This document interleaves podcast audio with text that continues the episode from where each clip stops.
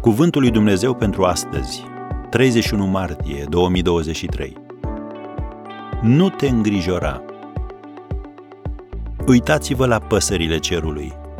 Tatăl vostru cel ceresc le hrănește. Matei 6, versetul 26.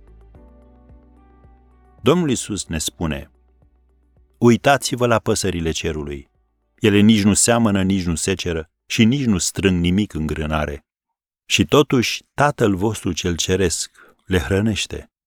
Oare nu sunteți voi cu mult mai de preț decât ele? Și apoi cine dintre voi, chiar îngrijorându-se, poate să adauge măcar un cot la înălțimea lui? Și de ce vă îngrijorați de îmbrăcăminte? Uitați-vă cu băgare de seamă cum cresc crinii de pe câmp. Ei nici nu torc, nici nu țes. Totuși vă spun că nici chiar Solomon în toată slava lui nu s-a îmbrăcat ca unul din ei.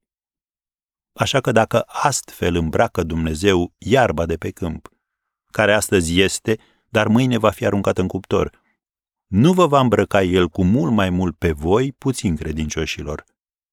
Nu vă îngrijorați dar zicând ce vom mânca sau ce vom bea sau cu ce ne vom îmbrăca. Fiindcă toate aceste lucruri neamurile le caută. Tatăl vostru cel ceresc știe că aveți trebuință de ele. Căutați mai întâi împărăția lui Dumnezeu și neprihănirea lui. Și toate aceste lucruri vi se vor da pe deasupra. Am citit din Matei 6, de la 26 la 33. Dacă ai nevoie și de alte promisiuni biblice pe care să te bazezi, iată-le. Psalmul 34, versetul 9.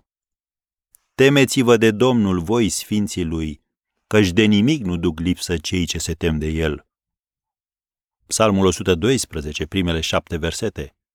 Lăudați pe Domnul!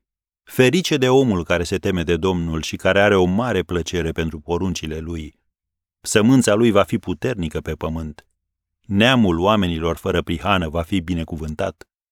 El are în casă bogăție și belșug și neprihănirea lui dăinuiește în veci. Celui fără prihană îi răsare o lumină în întuneric. El este milostiv, îndurător și drept. Ce bine îi merge omului care face milă și împrumută pe altul și care își rânduiește faptele după dreptate, căci el nu se clatină niciodată. Pomenirea celui neprihănit ține în veci. El nu se teme de vești rele, ci inima lui este tare, încrezătoare în Domnul. Am încheiat citatul. Dumnezeu a menționat aceste promisiuni în cuvântul său ca să le putem citi ori de câte ori dorim și citindu-le să ne ridicăm deasupra îngrijorării și să ne trăim viața cu bucurie și încredere. Amin?